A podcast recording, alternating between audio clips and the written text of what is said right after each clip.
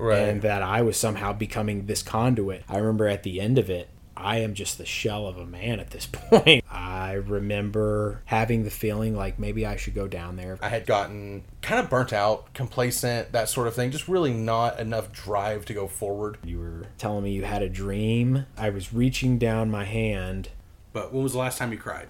I almost I almost lost it there in the very beginning. Is there any myth about the industry or even owning your own business that you would like to debunk? Crazy thing, it was just as painful for me watching it as it was for you dealing with it. God's forgiveness is there, but my forgiveness for myself is not. What is something that has inspired you recently? Sometimes it's just rooted very deeply within you. Uh, but you got to take a team with you.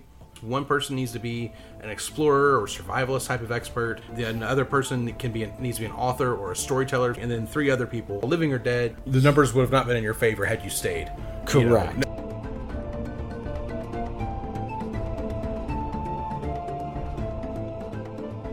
let, let me see if I can summarize a little bit of what we got here. And you know, so we started off talking about your early childhood. There's kind of like a really intense traumatic experience with your dad having the stroke and a 13 year old you. One of them. Yeah, yes. yeah. Well, okay, one of them. Yeah, uh, Yeah, but, but you, you drove the van in the middle of the night, got that sorted out. But and, and so you kind of have this fight or flight type of uh, uh, response, and, and you seem to tend to consistently be closer to the fight. We're gonna move forward. We're gonna figure this out. And through by nature and nurture, it seems like you've got this work ethic. Like we're gonna we're gonna work on this, but we're also gonna be sincere in what we're doing. Mm-hmm. You find yourself a few years later, fresh out of high school, basically by a year or two, you're in the church and not really believing it, kind of live it, definitely not by your actions. Yeah. This church program, Masters Commission, they come by and and you basically kind of get recruited into it. You think it's interesting. You, you end up deciding to go instead of living life, kind of a hedonistic pleasure life that you're bachelor life that you're going to go for. Yeah. And so you respond to the call. Things get weird quick there as far as leadership getting fired and nothing goes to plan. And, and it seems like when you're you're really dedicating your life to to God and really trying to to to organize yourself and really trying to figure out like the next right step in life instead of just giving in to every desire, everything goes crazy. Yeah. But somehow you kind of stay you seem to say consistently moving forward. So is that fair quick summary? Yeah. So, um, so you, you did have some outside influence. You, you told P. Bob, Pastor Bobby, uh, that you're, uh, you know, you're heading out. But he does he kind of give you a blessing, or is it just kind of like that sucks, get out of here, or Yeah, I mean, it was kind of weird. I was like, "Pa, uh, you know, I'm gonna, I'm gonna, I'm gonna still pay the money, you know, Mm-hmm. but I just, I just gotta go." And he's like, "All right, fine." no? Okay, yeah. Was so, just like- so yeah, so you leave there, and then what happens? Where, where'd you go next? so I, I go to the, uh, the self-proclaimed po- prophet. Mm-hmm. I go to stay with him. Um, I stay with him from February till about the end of April, um, in which I decide it's time for me to go home. Okay, back to Kentucky. back to Kentucky. Right. I go home, and then that's when I remember I, I started talking to you. You Right. know, we would have Yeah. conversations. I'm in uh, Florida at this point, Yeah, yeah. you're you're in a uh, you know you're in I can't remember exactly. You're under under Josh there. Yeah, yeah. He was the Um, youth pastor, and I was uh, just one of the youth leaders, adult youth leaders, studying under him and Okay. working on uh, getting my my ministerial credentialing Yeah. more accredited, but getting certified within our denomination and everything, pastoral training. so I remember, yeah, I remember having conversations with you a lot at that point, and you're telling me everything you're doing. I'm kind of telling you what I'm doing, and we're sharing knowledge with each other. And then, uh, you know, I remember there was a subject matter that kept coming up, and at this point, I think, you know, God had started to use me, and uh, just, you know, as some form of counsel or guidance in in other people's lives, because I started to notice it. It you know, I would just be talking to someone and, and a certain subject would just pop up and I would just ramble on about that specific subject a lot. Mm-hmm. And I started to realize that that was something that God was dealing with that person about Right. and that I was somehow becoming this conduit to, you know, help confirm or whatever it was. Um, so you know, I, I start to realize a calling there, and then obviously you and I start talking about you know a specific subject, and then I remember having the feeling like maybe I should go down there. Of course, I'm just like, nah, I'm not gonna, you know. And then I remember you called me up one day, and you were telling me you had a dream. Mm-hmm. I don't know if you remember this or not Okay. Uh, and you you said that I was going to I was I was reaching down my hand to give you to help you up onto you know a second story or something like that. Okay. Yeah. I don't know if I remember. I, I know at that point I was having plenty of experiences of my own, plenty of dreams, Yeah. things like that. Trying to record them, you know, trying to and also trying to decipher what was real, and you know, what what was a um, what again, what I felt like was a message from God, and what was you know bad tacos. Right. Uh, but yeah, I, I don't I don't doubt that. I don't remember that in particular. I, I almost Sure. have a vague, faint like that sounds familiar. But regardless, I mean that, that does sound very uh, accurate for the time as well. So Okay. Yeah. I think you just kind of like you were in a weird season at that point. I certainly was. Yeah, I had my own. It's probably a story for another time, but Sure. I uh, I ended up actually moving to Florida about the time you did. Okay. Uh, it was July of 09 uh, when I moved down there. Okay. And and I had spent that month. Um, for me, the previous year, I had kind of just gotten kind of burnt out, complacent, that sort of thing. Just really not enough drive to go forward Sure. um, in lots of things, but including my faith um, in particular. Um, and it kind of started spiraling a little bit, and then that July was a really rough one. It wasn't necessarily like I have my doomsday clock, but I did kind of have my own moments there. I, I had, you know, went a lot further in things that I had never imagined that I would. Right. And so then, then I go back out like, okay, hey, head's cleared, things are right now. You know, at, after that, kind of like getting back in the saddle. But then there was a part of me that was just, I was still wrestling with the fact that I had gotten uh, further down than I had intended. And how do I move forward now?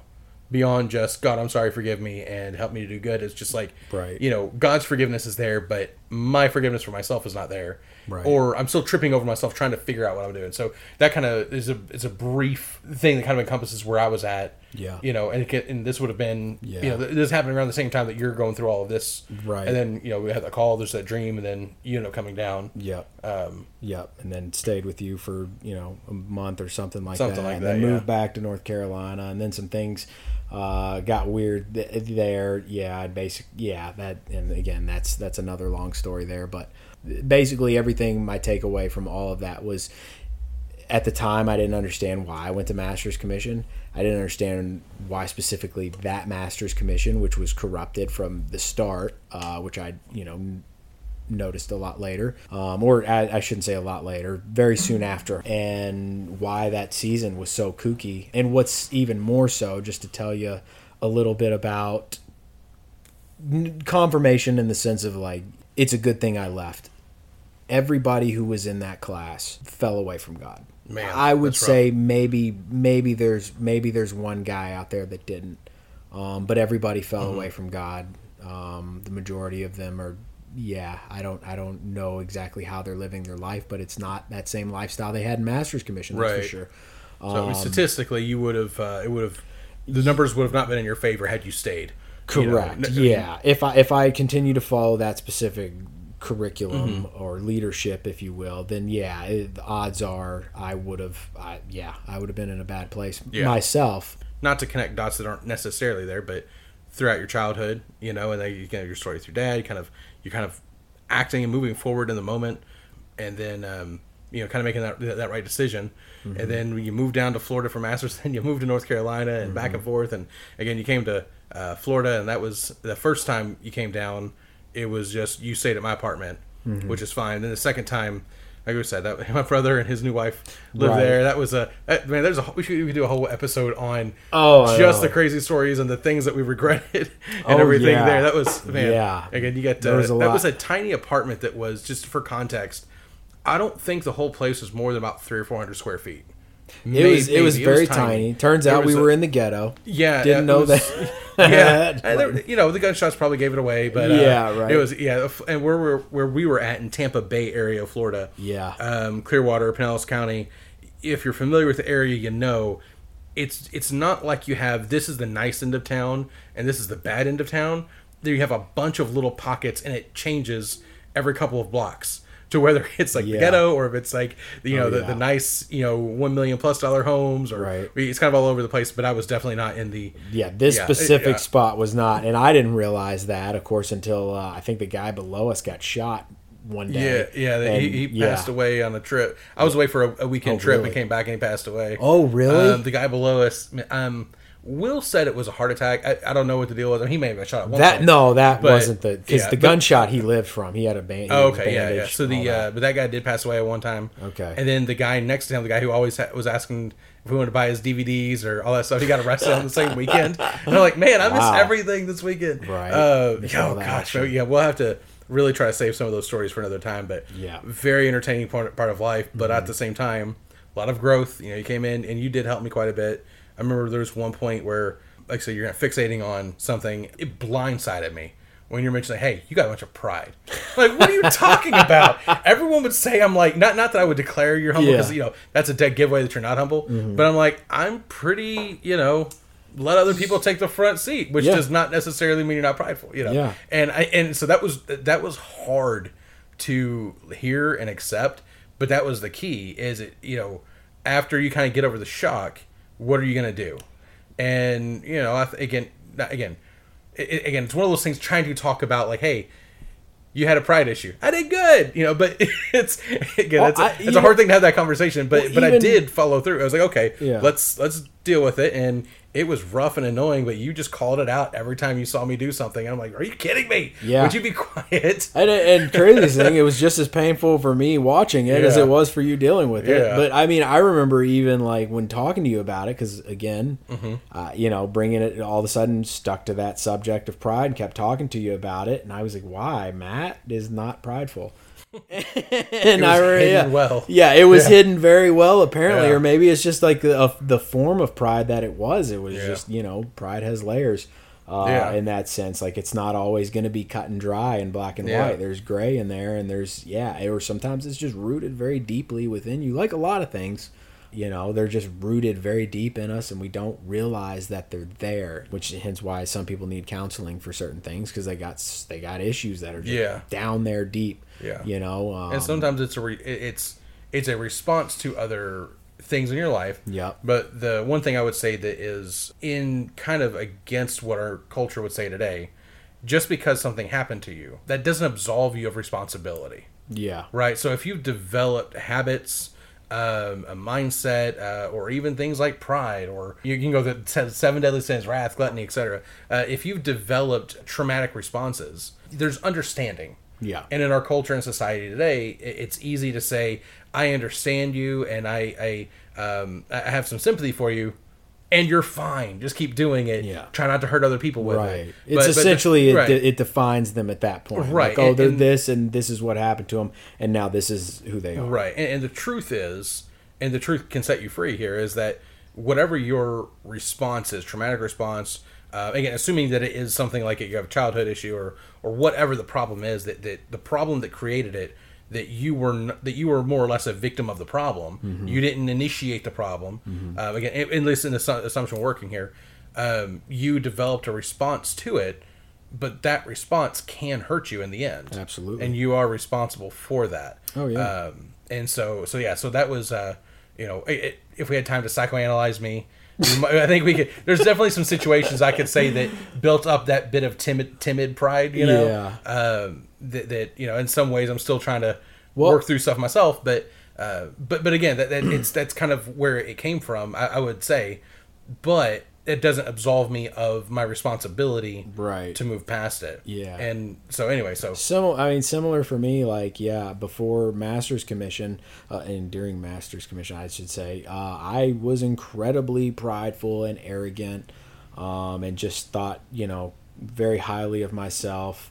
Uh, and yeah, God, it is one of the reasons that I went to Masters Commission um, was basically to get torn down. Uh, basically, yeah, it was almost like God. Uh, disassembled me. I was put together Mm-hmm. wrong in a sense. Uh, I, I, yeah, almost like a, uh, uh, my understanding is how boot camp is planned. You're gonna tear you yeah, down, rebuild to you build back you up. back up. Yeah, yeah, and that's yeah. exactly what it was. I was I was broken down. You know, I had a lot of uh, rough edges, if you will, and and uh, you know, kind of. I don't know, out to prove something always, you know, and uh, just a, just had a lot of pride in, in myself, you know. Mine was more blatant, yeah, I- maybe in your face type pride, and yeah, I mean, I just I remember at the end of it, man, I was just like, I am just the shell of a man at this point. Like Yeah. I have, I have been, I have been, uh, yeah, strung out and you know Yeah, and the challenge there too is, I mean, especially bringing up things like pride or even the discipleship, kind of tearing down, building you back up. One of the challenges, I had another friend from college who uh, she was kind of going through her own thing. It wasn't like master's commission or um, or like a, a, church program per se, but it was more of uh, there was a family she knew, and and she was basically you know uh, uh, how would you say. Um, maybe a personal one-on-one studying under somebody if that makes sense Okay. again not not a formalized thing but, but, but again she was growing and um, it, was, it was it was good for her and similar type of stuff it was like we're gonna break you down build you back up and, and in general that's a good idea but the the challenge that she faced was that uh, one of the things she noticed at one point when breaking you down is who you are, your personality, kind of some of the the good things that God created about you is is also kind of like getting chipped away too.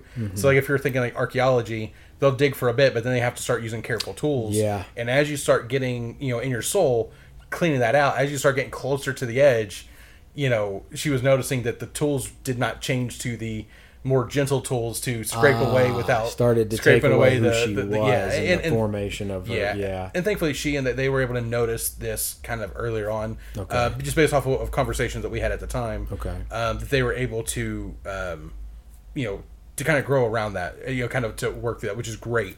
But again, if you're, you know, going through something and and um, again, there is that build you down, bring you back up. Um, you're not supposed to be a robot, some autonomous Right. machine. Yeah. Um, or you know, even like again in Christianity, we talk about you know we want to have like the nature of Christ. We want to be like Christ. That's not because we're a zombie or a robot that says beep boop yes you know Right, you know, yes, without master, without some kind I of do next? personalized Yeah. Soul. Um, Yeah. but again, so that that is a, that is a challenge to watch out for. Oh, yeah. in something of that nature. Yeah, and Uh, and just to kind of clarify too, in my in my case, like Master's Commission was not the one breaking me down. Okay. It yeah. it was in the sense of you know there was, and I don't know why. Like I, it just felt like I was not well liked or received in a lot of different ways. Like maybe if I was trying real hard, if I was reading my Bible every day and I was fasting all the time and doing all this stuff, you know, um, it just seemed like it wasn't noticed by man. Like no Right. man took account. They would always say, "Oh, this guy right here, I I got a word for you, young man." Mm. Uh, you know, it was just like the guy next to me, and I'm just like. I feel like I'm doing a lot, you know, but right. uh, no one's noticing. yeah, and you know, and then there were other like remarks towards me, and just kind of like the path that I took was, I don't want to say extreme. I, I, I probably did more than the next guy in the sense of, I, I took it very seriously. Yeah. I took it very seriously. I did not really rely on what we were being taught, which. Uh, you know, again, like it was chaos there too, so we weren't really getting fed a lot. And I, I think at one point I remember I had a close relationship with one of the second years and I remember us talking and I just I remember you know, I had a lot of passion for just chasing after God. You know, I wanted to essentially be like David, you know. Right. Uh, and In some some areas. yeah, in some areas, more in some story, than others. The, yeah. the first half is great. Right. I wanted to be the first half David. I Yeah. wanted to be the yeah. So, anyways, I, I remember saying one thing that would eventually come back to haunt me um, is that if there were some form of correction needed, whether if the pastor came out and said something incorrect, like I don't want to just stand by and take that. I want to let him know that he was wrong. And Yeah.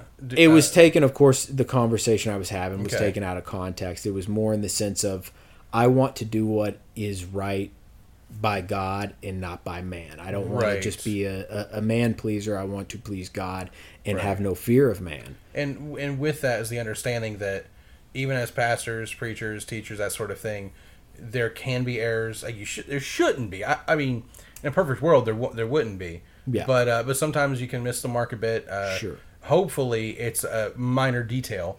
You know. Yeah, Uh, just- it- it's yeah. nothing. But, but but again, like you said, you know, there's you know, you don't want to just um, hand to mouth. Like, what are they tell, teaching me? Therefore, it's true. You want to vet what they're saying. You want to be able to. And I, I, again, I think that that's um, Yeah. that's brilliant. That's a that's a good way to go about life, and I would encourage anyone to to do that. You know, to Yeah. try to try to make some tests. Here's an example I give you.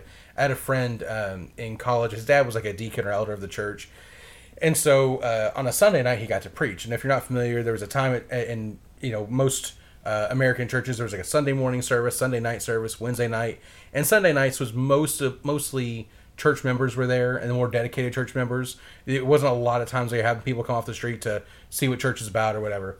And so the the uh, if somebody's going to preach that night besides the pastor or preach besides the pastor, it's probably going to be uh, a Sunday night. It's going to like an elder, deacon, youth pastor, you name it.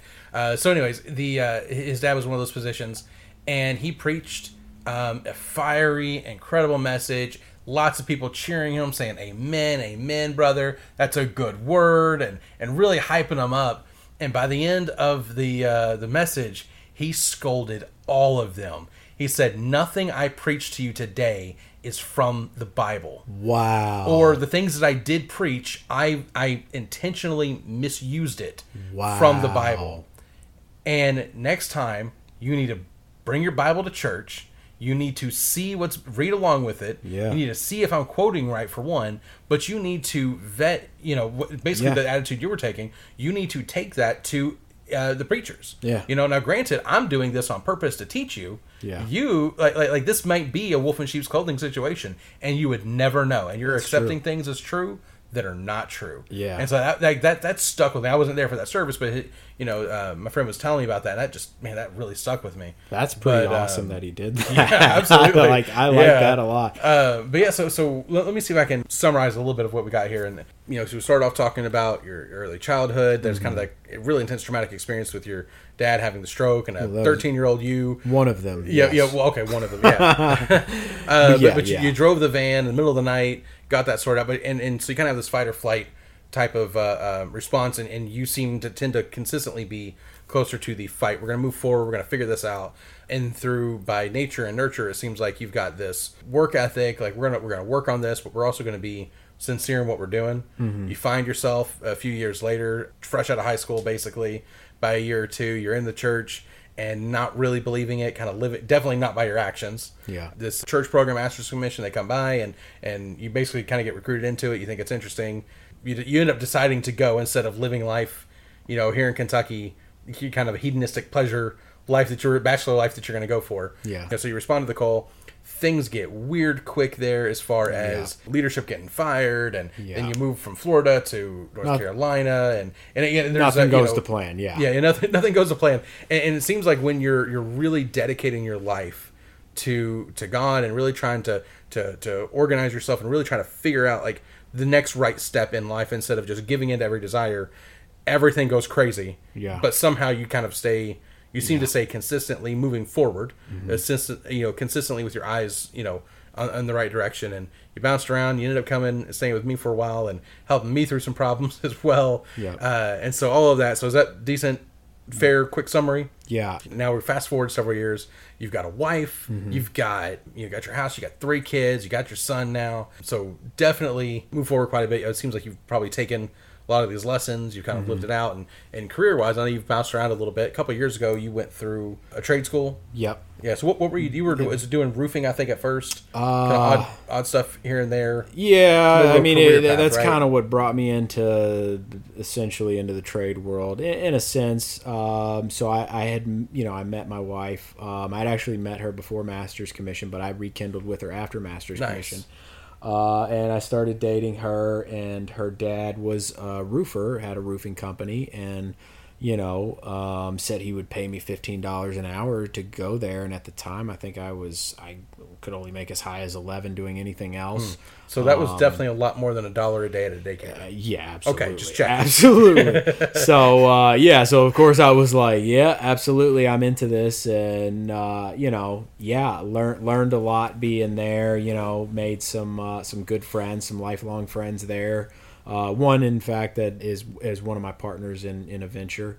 Um, I end up leaving roofing to actually go work with my dad, uh, doing what you know I used to do, and uh, which I, I used to hate and actually still hate doing to this day, which is its production stage and lighting. I really don't like it. Don't ever want to do it, and and that led into like this uh, LEDs were were coming on the scene as far as lighting and you know so i, I kind of like went in a partnership with him at that point and we opened up a, a an led lighting store uh, and I was selling lights, and then we were it got into like custom installs where Mm-hmm. we were installing these cool LED lights and niche LED lights, and like Yeah, and you you, know show, you showed me some do- pictures before, and you did some really, Yeah. really interesting stuff. You guys would get kind of creative with, uh, Yeah, very if they had something, yeah, custom or work, weird. yeah. You just kind of embrace the weirdness of Yep. it and and and make it happen, make it work, right? Yeah, yeah, Yeah. and it was a lot before like you could just buy anything on the internet and just do it yourself type situation. You know, and we'd come in there. It was a high end type product, Mm-hmm. um, and so you know I kind of got a taste for entrepreneurship at that point in my life, and uh, I really liked it. But I hated working with my dad. Uh, a lot of history there, Mm-hmm. and yeah, and we're we're a lot alike, so we we butted head constantly, and um, Yeah, it seems like if, if you're your type of personality, if you got two of you, yeah, both trying to make your way forward, you're gonna butt heads. But if you have two people who are a lot more reserved or timid, nothing ever gets done. Yeah. it's, Yeah, You know, if you're gonna have the same yeah. personality, you know, Yeah, exactly. And of course, I. I wanted to run the business this way. He wanted to run it that way, you know. And uh, and, and I do remember too, like I would go to try and sell jobs, and and I would get beat out by electricians all the time because they would, you know, throw in their electrical knowledge. Like Mm. I, I remember.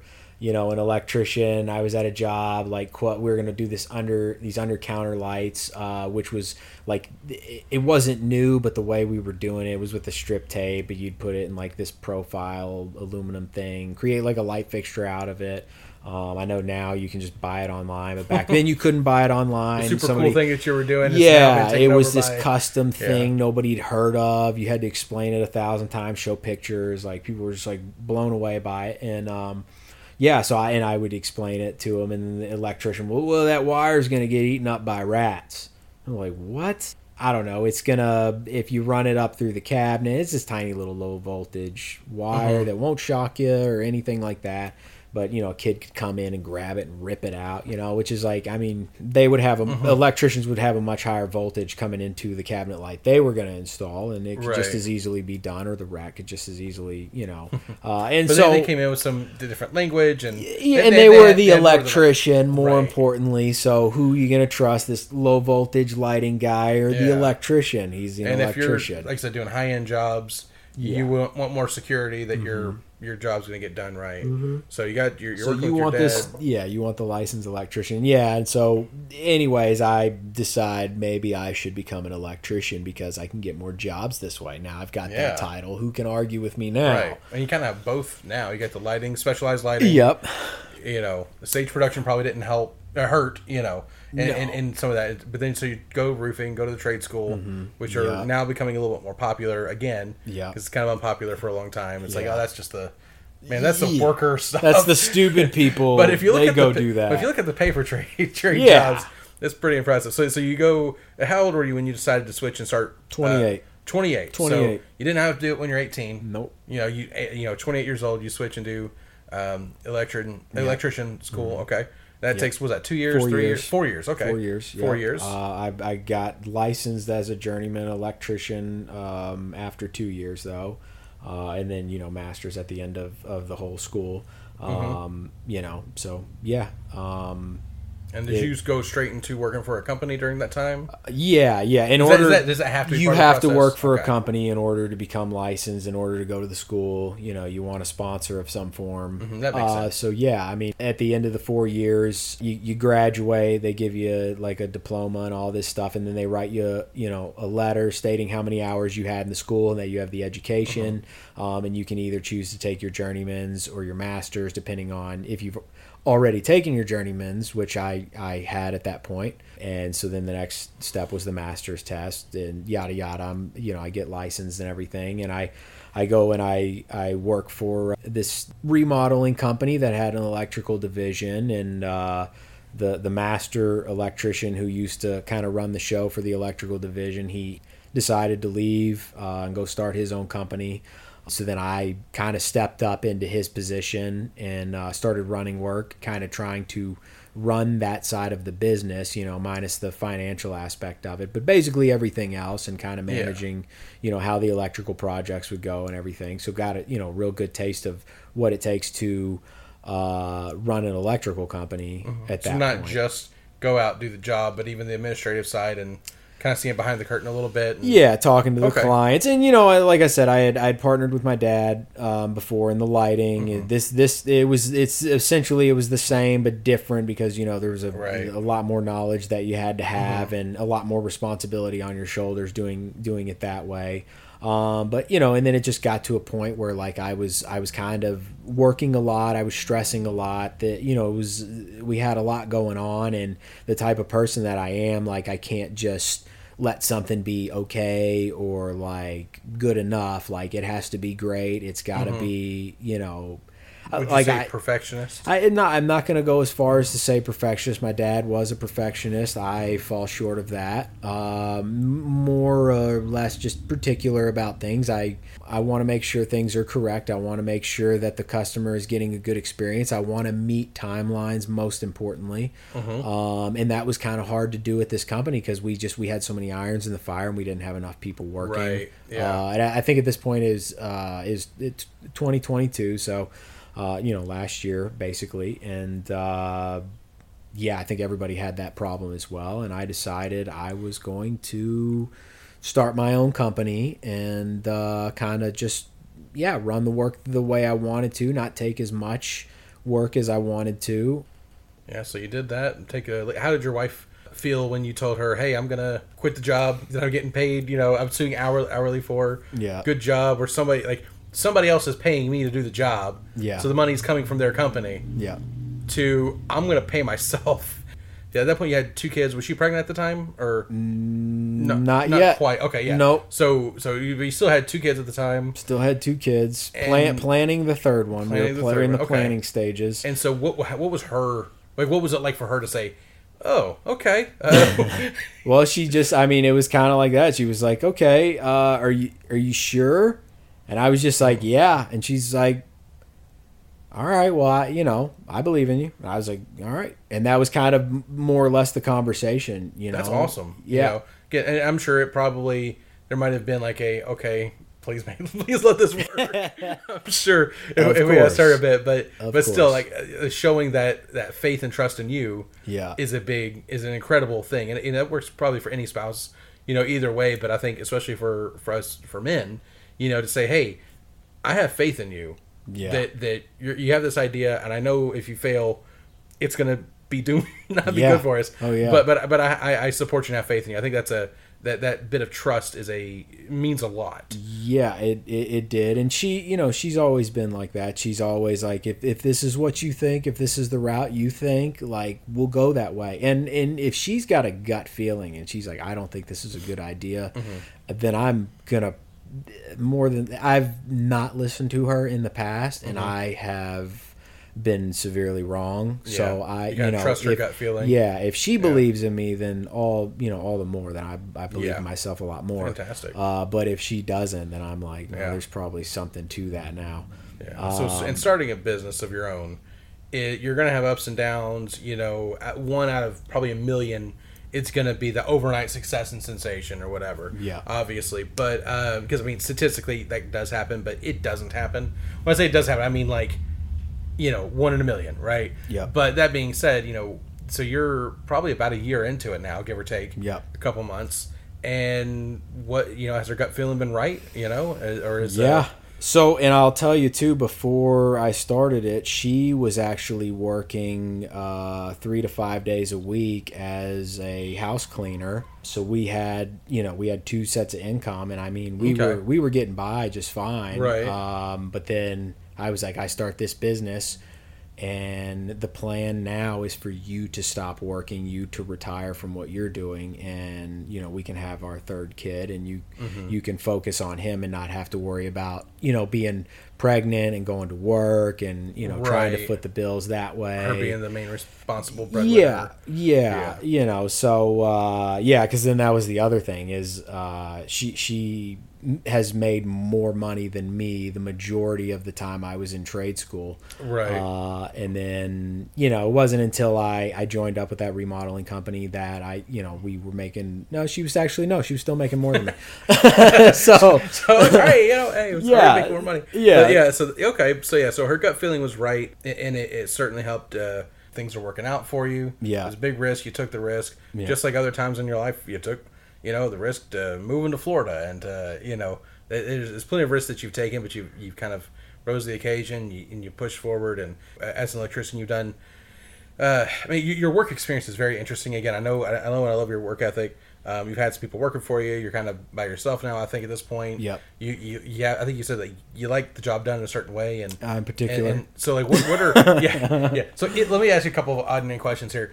If somebody were to uh, want to work for you and you were considering hiring them, what's one or two things you would say besides just you, you you know how to do the job? Mm-hmm. Like obviously you have to have that.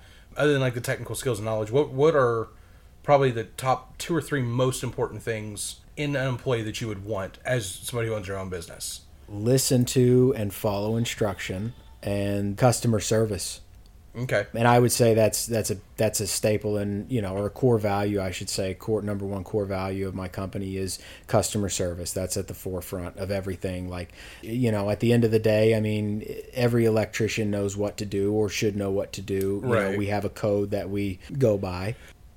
Yeah so do doing electrical is, a, is is a pretty easy part for an electrician. Yeah, so yeah, again, beyond um, beyond just the, the technical yeah. so said like customer service, listen to the customer, listen to their needs. Yeah, and at uh, the end of the day, they're paying for the job to get done, yeah right? Yep, absolutely. Uh, and then uh, you know the second core value would be honesty. Um, we want to be honest. We want to be upfront. There's been plenty of times that I have never you know installed something or you know even know what something might be that's electrical and i'll tell the customer straight up i've never installed that or i've never heard of that but it is electrical Yeah. you know um, I, and i am trained in electrical so i, I could probably install it you know Right. But yeah, that, that, I Um, mean, as a consumer, I would say that's that's important to know if I'm shopping around. Yeah. For a service, if someone eagerly says, "Oh yeah, we can do that," that you know. But can you? you know? Yeah, exactly, So, yeah. but, so that, that's good. You know, so you, you got uh, um, customer service, honesty, and, and what's maybe maybe one more thing that Third say- third core value is uh, don't cut drywall unless we've talked to the customer first Okay. Yeah. about it and explain to them. I mean, it's got to be like the that is yeah we absolute no no unless th- there's no other option like literally Right. no other option um, which there's always somehow another option or there's a way to go now, about now doing it. drywall seems to be a lot easier to patch around and fix than plaster. Like my, in my house, got Oh, over house yeah, yeah. plaster walls. Yep. But still, even then, like if you've ever messed with drywall, done a project, drywall dust, it's kind of like sand. It gets Mm. Yep. everywhere inexplicably. Yeah. So that seems like a really important thing. You know, you've uh, and you said that with such. Uh, you don't have to give us details unless you just want to. I don't know. I always like fun stories. Yeah. But uh, it seems like there there was some experience behind that one there, though. oh yeah yeah, Yeah. I've uh, you know I've not had- not throwing anyone under the bus. No, no, no. or- I've had you know guys work for me and like or and just worked with other guys Mm-hmm. that like their first thought is, well, I can't figure this out. Let's cut the drywall and see what's inside. And it's it's just never it's that's never the problem solver. It's Mm-hmm. yeah, it's just you just end up making a hole. The customer's upset. You got to now. Either it's coming out of your pocket or it's coming out of theirs. It's just a. It's it's not a. It's Mm-hmm. Yeah. it's a lose lose. I think I deal with painting as well. Beyond Yeah. Mm-hmm. that, because you probably have to patch it up, have to paint it, so it's more trouble for the consumer, more out money out of your pocket. It's Mm-hmm. and, and if that's the only thing that can be done, the consumer gives the okay. Yeah. Well, that's fine, but but yes, yeah. So that's yeah. That seems like a really important. Uh, Oh, yeah. Things to know if you're if you're gonna be uh, working for anyone. But yeah, that, that's sometimes it's good to have that insight too, especially you know. You're, you're running your own business and you Mm-hmm. kind of know what works and what doesn't work. Um, and again, it's your business. You're running it a certain way, and you kind of want your employees to kind of follow some certain core values. Yeah, Uh, absolutely. Yeah, so that that's yeah. Let me ask you maybe another question or two with your career stuff. Okay. When it comes to like an electrician, um, like is there any myth about um, the industry or even owning your own business, even aside from electrician, that you would like to debunk? the hardest part of running a business um, is it, it's it's not the work. Um, I mean, it, it, it is the work in some form, but it's not the actual physical Mm-hmm. work of, of doing the job. The job's actually the easy part. Running the business is actually that's the hardest part of doing it. Answering Yeah. emails, talking to customers, writing up invoices, Mm-hmm. uh, and then you know the fun part would actually be doing the work. Of course, when you're doing both of them, then it it it, it gets pretty difficult. Right, Um, right. So that would be one thing. Is that yeah? Just because you know, when I when I did have employees working for me, they would see me doing business work, Mm-hmm. um, and they thought I had the easy job. And I was just like, dude, Yeah, I would love to just get in the field and just somebody say we need this kitchen roughed in, and I and then I would just go rough it in. Like that would just be great, and that's all I had to worry about for the day. Right. Yeah. Um, yeah. but no, um, yeah. It makes it in, and even doing one or the other is simple enough, but doing both is is the challenge. Oh yeah, Um, absolutely. and there's also a reason that managers get paid higher amount of money and you know uh, business owners it's, it's kind of like a you have your lower level work uh, lower level workers and you kind of go up and up and up until you get to business owner and they make less money Mm-hmm. Yeah. you know, like unless Oh, it's yeah. really successful you've been doing it for a long time you know because the owner if there's losses you know business owner typically gets paid last Mm-hmm. Yeah, you know, and that's um, hundred percent true. That was going to be my my other myth debunk. There is, uh, you know, you see a high price tag and you think, oh man, that guy's just he's got so much money and he's loaded and he's just ripping people off. Right. Not even close to the truth. I mean, maybe in some instances, but for the most part, like yeah, that price reflects a lot of different things. Right. And I've. I've talked to other business owners just in general, and they said, yeah, you know, for us, it's feast or famine. Yeah. You know, either we had a really successful month or a quarter and things are going really well, and so fantastic, you know. But, you know, I try not to get a bunch of like really like uh, lengthy loans because I know, you know, come winter, we're Yeah. not going to get as many jobs or whatever their, their particular situation may be. Yeah. Uh, that we might go through a famine season and we are just pinching pennies to get by. And so the prudent person, the wisdom would say, kind of store, store up and, and try to Save be it up. smart there. Yeah. Yeah, Yeah, I mean, so you that- got- that's some. It, yeah, Well, you got to think. I mean, you're forty percent of whatever you make is immediately going to taxes. I mean, Yeah. not not always, but on the safe side, That's- you know, yeah, taking close to that forty percent. So now, Yeah. Mm-hmm. yeah. you only have now sixty percent. Uh, and then another 25% is going to your materials Mm-hmm. and then another 10 to 15% is going to um, you know your employees Right. or you know paying whoever whether it be myself or or an employee and then the rest of that is savings for a rainy day so at the end of it, I mean, you, you start really doing the math on that, and you're like, there's not that you're not getting that much money. right. You kind of have to this. reach certain levels to to make that work out long term and to kind of. It's not as easy to live that glamorous life. No, there. no. Uh, there's yeah. I, I think in order to be a good business owner, you have to be very good with money. Yeah. You just have to be very, very frugal Mm-hmm. and cautious of what you're spending on. And at the end of the day, like if you are using your money on something, it has to be uh, some form of asset. You know, that's only going to make you more money. Right. Yeah. So That's uh yeah, that, that's that's good sound advice. Yep. Um, so let me ask you a, a question here on this. Um, so basically, you know, so if you if someone calls in for a job and says, "All right, Andrew, um, I want to hire you to do a job, but I live in Texas, and uh, we'll pay for you to come out here for travel because that's you know not gonna make that come out of your pocket, and we got this big job." Mm-hmm. Would you say, "Hey, you know what? Maybe I'll think about it. Maybe I'll do it." no, If, if no, no. so, no so definitely, if, if it's international, they're like, "Hey, listen, uh, we're in Belgium or something, and we need you to uh, to do this job. You can. It's a one man job. You can do it, but you know, uh, we'll pay." I, I will say location would uh, kind of help that decision. Like I, middle the- of Montana, maybe not. You know, even middle. Okay. I, I don't know. I don't know. I don't know. It, it, it kind of depends on that. But I, I know that at one point there was an opportunity for me to go and work in Panama City Beach for like I think it was going to be a four year project. Oh wow, And yeah, that's a big deal. Yeah, yeah, I'm not gonna lie. This this actually uh, this happened uh, I think early 2022, and uh, you know me and me and my wife talked about it, and it was kind of like, okay, we're gonna do it. Yeah. Oh, wow, Okay. We're gonna do it. Yeah. Um. You know, and of course, you know, he prayed about it and everything like that, and it, it fell through inevitably. But uh, yeah, I mean, we both like the beach. So we were we were like, yeah, this makes sense, and I was gonna get paid a lot of money to be there, so Mm-hmm. that was you know another deciding factor. Um, yeah, I mean, but you decided to. It was it was going to be Yeah. a, like a perma vacation, and Yeah. then I was just going to work. Right. Yeah, that's pretty much it. Yeah. Yeah, Um, but hey, if you're young and single, that's that's uh, that's kind of the Yeah, the job. Now, if, it, that again, if, point, it, a if it was one thing, say, hey, you know, we, we're gonna need you for two or three weeks down here, that's a completely different story. Yeah, I mean, You know, yeah, I, yeah. I could, I could, I, I mean, at this point now, you know, I've got three kids. My wife needs Right. me at home. Yeah, you Uh, can't be going for for too far. Yeah, so Yeah, like too- for too long, yeah. yeah. I mean, maybe at the, you know when it was uh, when it was just the the girls and Mm-hmm. we didn't you know have the baby boy. Um, then I would go. There was a couple times I left town for a week, like on two different Right, occasions, you yeah. know, and that wasn't a big deal. But yeah, the Um, baby takes up a lot more. Yeah, obviously, Yeah, baby's a lot. Um, more responsibility, and then you know, Yeah. So so do you have any future goals at this point?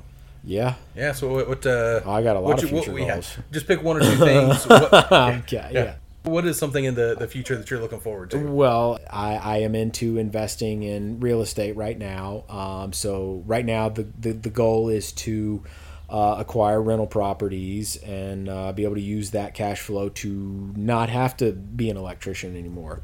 Um, so that's goal number one.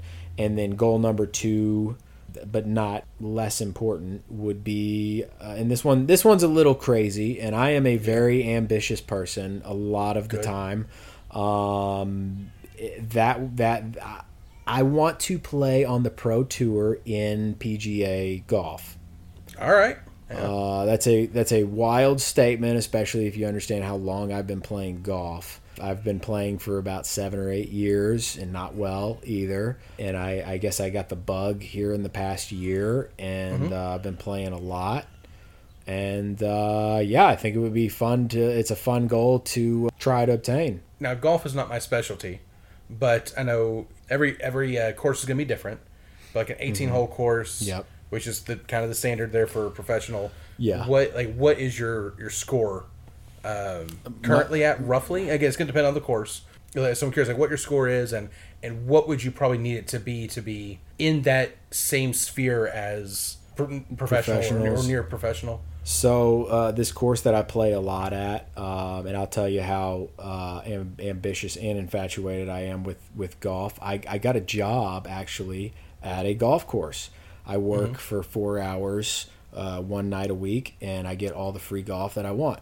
So yeah, So yeah, that, that gives you a doorway into without costing a lot of extra money yeah, to because be it's there. like yeah. forty bucks around. round. So I Gee mean, whiz. Okay, yeah, yeah, yeah. Again, I if, if Um, that's your, if, if you're familiar with that, that, that, that's like, oh yeah, that's fine. But I, yeah, I, I mean, I, I like. There's, I'm with different sports. Okay, basketball. Okay, it costs you nothing to pick up a ball, right play. and go Yeah. play yeah which Right. of course you know um, i mean makes the skill gap a little less in, in consideration Right. because everybody can go out and try to do this so there's a lot more people you're competing with in golf you're not Mm-hmm. competing with as much people because nobody has a the time to spend four hours on a you know saturday to go out and play golf or on a Right. monday especially when they're working but yeah so uh, right now i'm shooting between four and 10 over par Okay. and that's a lot of this has just been because I've I've been tinkering on the mechanics of my swing, Right. Um, which I will say last year I was uh, thirty over par. Okay, so that's that's a significant in- increase. I put a lot of work into it in the important parts. Like I'm I don't go out there and just kind of like whack at the ball. You know, like everything I'm doing, there's there's intent behind it. You know, I'm like the other day I was spraying down my club face and making sure that I was hitting the ball. Like I wasn't even taking a full swing. I was taking like a quarter of a swing just just to make sure that I am pinpoint on my club face, dead center of it every single time that I hit it. And the goal is basically to be able to do that nine out of ten times before I even move on to another club. okay, so yeah, you're not just hitting and trying to learn, and hopefully you get the right, you know. "Ah, I got lucky on this time, or whatever. You're, you're really getting down to the science. You're practicing. Yeah. You're uh, disciplining yourself. Yeah. Um, so I mean, if whatever it takes to get to the professionals, what I can say about human nature and the human capability is that that's what it takes. Yeah. That's you know that type of attitude and that type of discipline is what it takes for you to get there. Now, Absolutely. how much you know you know time it's going to take you to get there is different. But so you said you're about um, you know you're a little over par at this point. Would you need to be pretty far under par to be close to professional level, or I like- mean, at the at the course that I'm playing Mm-hmm. at, I would probably want to be between two and five under par. Okay, so you're a lot closer now than you started with. Absolutely, yeah. Okay. And I've, uh, yeah, and and just for the short time that I've really been going at this, because you know, even though I've been playing for seven years, last year I think I played four times. I did not practice. Mm-hmm. Okay, so it's kind of like you played within the year, but Yeah, and it, for it- a year. Yeah, and it, it's kind of been like that throughout the years. I think the most I ever practiced was when I picked when I first started playing, and that was I was just kind of going out to the driving range and hacking Right. away at the ball, like not knowing what I was trying to even Yeah. accomplish. I just Yeah. wanted to hit it, and and, Absolutely. and I didn't hit it well, but And so if you got your your skill, so let's fast forward a little bit. You got your your your skills there. You're going under par. Uh, you can do it this course. You're kind of w- learning other courses. Your skill set Mm-hmm. is increased. Like what what does like getting in with the pros look like? Do you just have to sign up and say hey, or like do, you- do you Yeah, need some actually- name, do you need some name recognition? Does that help? Uh, th- no, that, that so that basically that would be like getting status on the tour Mm-hmm. and and just being able to get into the main event essentially to like so basically the way golf is set up is they have four rounds uh two two two of the rounds are on thursday and friday and depending on what your score is in that uh, in those two days um, you can advance to the weekend which would basically be point paying positions or money paying positions Mm-hmm. Okay. uh, the top 70 only the top 70 of the like 160 guys or something like that make it Okay. um, and basically if you if you don't make the cut from Thursday and Friday you just don't get paid and you've you've Right. dropped you know I don't know $600 to get into the event essentially yeah. yeah, but then there's there's a thing called sponsorship exemption, and they can kind of like pay for you to get into the round, um, you know, in a in a status form, you know, like so you don't have to go and qualify. But there is a qualifier on Monday for not just anybody. It's uh, whoever made the cut from the pre-qualifier the Monday before that. So Okay. basically, there's an incredibly uh, competitive round of golf that's played on Monday with, you know, golf's elite. Like, you know, nobody's playing at this level. Not definitely not weekend warriors or just yeah. It's Right, It's right. it's very fierce. You know, these are you- college people who played in college, people who are playing on the. Uh, on these mini tours that are you know um, and then y- yeah like i said you make you make the cut from the pre qualifier you get to go to the qualifier. And then you make uh, the cut on the qualifier you get to go to thursday's round. And of course you're paying between 250 and 450 per round on those. So it's definitely a money pit in that sense and it's very scary um, but i mean all you really got to do is if you if you have the skill and you make it past both those qualifiers and into the uh, in, in into the weekend essentially then you're gonna make a hefty paycheck um, you know depending on what you finish Okay. it's Uh, and, and so I guess let me think about uh, any other question related to that.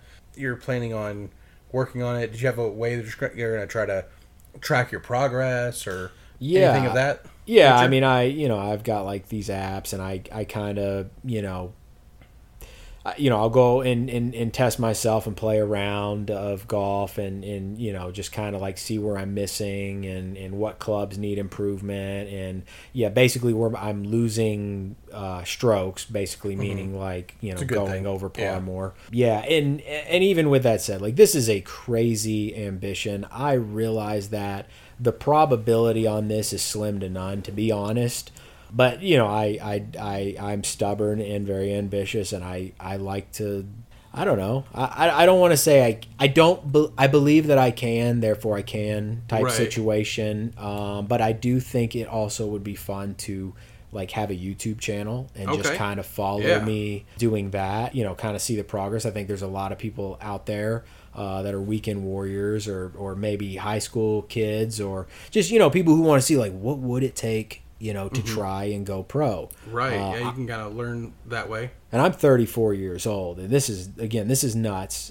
You certainly couldn't do it. Uh, become pro at a basketball at 34 years Yeah, old. I think but golf is something you could yeah, probably golf know, you can you still still- have some time there. Yeah, a guy just won an event, you know, last week. He's 43. Granted, Yeah. he's been on the tour for like 20 years. He's Right. been in it, but But yeah, you, you can certainly yeah you can get pretty good and, and as long as you're muscles aren't deteriorating, you don't break bones crazy. Yeah. uh, you should be able to do that for some time. Um, all right, so and we've been going for quite a while. Yep. And if if anyone's hearing this at this point, you're probably you know realize we're going to be cutting this into a couple different uh, parts here. But let me try to get to a conclusion and wrap up here, and ask you if you could spend the next year focusing on one area of your life to improve, what do you think that would be? Oh, um, being a better father to my kids. What would it take to be a better father to your kids in your mindset there? Well, it's kind of you know, there's like some age old saying that's like be the the father you needed. Yeah, that's. I don't think I'm familiar with that one, but that, that's Okay, great advice. Okay, and maybe it's a newer Yeah. thing. I don't, I don't know. know. I've Yeah. seen it around a bunch, and you know, it resonated with me. You know, because I, I, I, I, I'm not really sure what I needed uh, at that age, but you know, I just, I, I think I needed. I just I needed a better relationship with my dad. I didn't need to know him necessarily as a, like a disciplinarian. Mm-hmm. Um, At least not exclusively. yeah, yeah, you know. I'm not saying that it was yeah, exclusive, but yeah, but that seemed to be a primary. yeah there was a there was a there was a lot more of a disciplinary side and you know he wasn't um he was a he was a good dad my dad was a good dad um Mm-hmm. but there was a lot of times he was working and he wasn't around and i i think i needed him around and not as stressed out so i want to be that for my kids Gotcha. so i yeah i think yeah i think that would be And it's, it seems like so far. I mean, you're, you're for just from my observations, Mm-hmm. you're, you're you're you're kind of hitting that, and you again you want to try to to be even better with that, and your your your ideas moving forward. Mm-hmm. Yeah. uh, this seems like that's definitely a, a possibility. So that, that's Mm-hmm. awesome. Going with our theme of charting life, you've been given uh, this island's been discovered.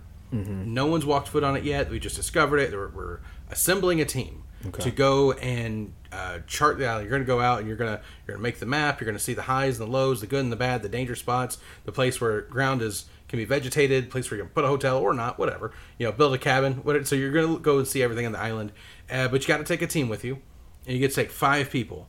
A couple of stipulations. One person needs to be an explorer or survivalist type of expert. The other person can be needs to be an author or a storyteller. Could be a, a even a director or whatever. Somebody who can help to to write down and share the story. And then three other people. These are all living or dead. They can be personal celebrities, etc. Who are you taking on the island with you? Who are you calling? Uh, okay. Well, I think so. For the um, the survivalist, I would bring a guy that I know who's actually uh, a project manager of uh, of a current project that I have going on right now. His name's Chuck. Okay. Um, he's kind of like a, a jack of all trades in a sense, but he he know he just knows a lot about everything.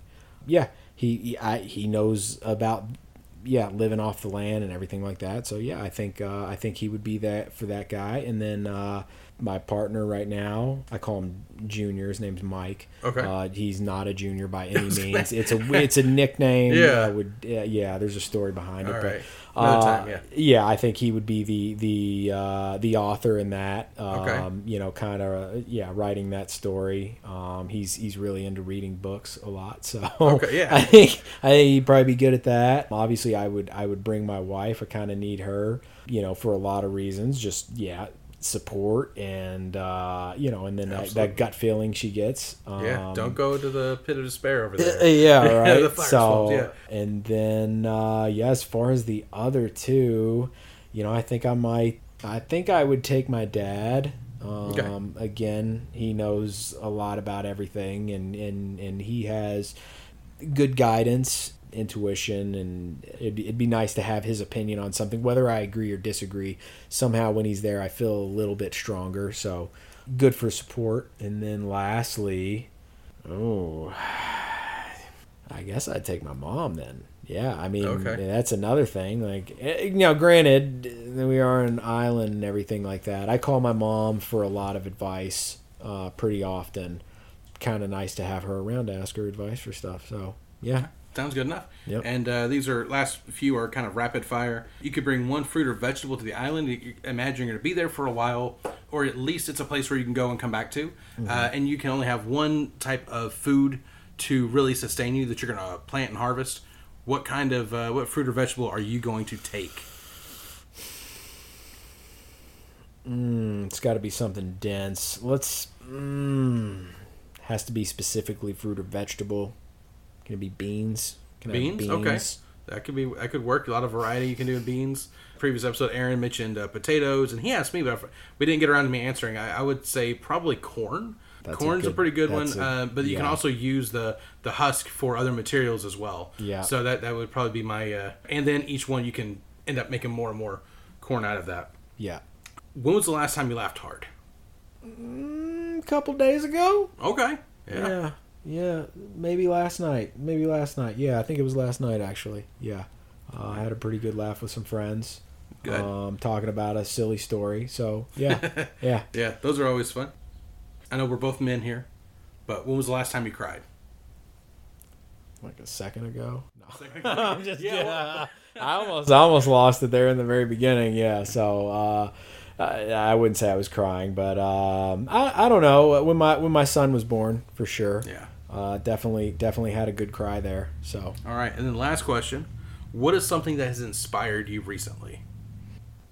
oh, I I would I would say the yeah again the birth of my son inspired me. Yeah, and uh, in a in a in a lot of different ways and again yeah we can get into that more down the line because there's a there's a lot to be said about my son yeah stories behind that so Yeah, um Well, yeah we'll just leave it at that man, Andrew, it's been a it's been a pleasure. Yeah. Thanks for uh, being willing to do this, have a conversation. It's been lengthy, but uh, you were open, Yeah. honest. Some stories I didn't even know, and uh, hopefully uh, the listeners will be able to get something out of that and be encouraged, inspired, and uh, kind of laugh at some of the crazy stuff, whether you're bonking your head on the yeah the thing or, not, Right, or whatever's yeah. going on. Thank you very much. Thanks for listening, everybody, and join us next time on Charting Life.